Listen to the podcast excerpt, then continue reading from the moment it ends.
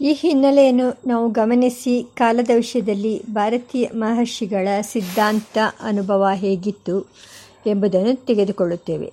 ಹಾಗೆ ನೋಡಿದಾಗ ಅವರು ಮೇಲೆ ಹೇಳಿದ ವಿಷಯಗಳನ್ನು ಅಲ್ಲಗಳೆದಿಲ್ಲ.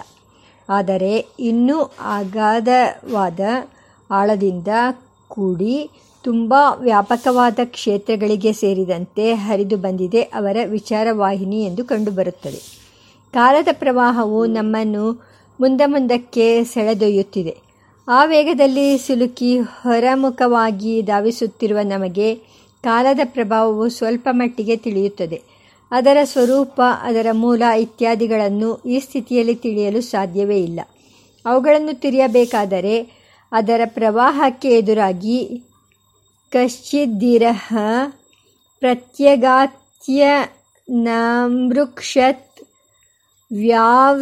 ವ್ಯಾವೃತ್ತಚಕ್ಷು ಕಠೋಪನಿಷತ್ ಆ ಹನ್ನೊಂದು ನಾಲ್ಕು. ಈಜಿಕೊಂಡು ಹೋಗಿ, ಮೂಲವನ್ನು ಹೋಗಿ ನೋಡುವ ಧೈರ್ಯ ಮತ್ತು ತಪಸ್ಸಾಧನೆ ಬೇಕು. ಅಂತಹ ಅದ್ಭುತ ಸಾಧನೆಯನ್ನು ಮಾಡಿ ಸಿದ್ಧಿ ಪಡೆದವರು ಬ್ರಹ್ಮಜ್ಞಾನಿ ಮಹರ್ಷಿಗಳು.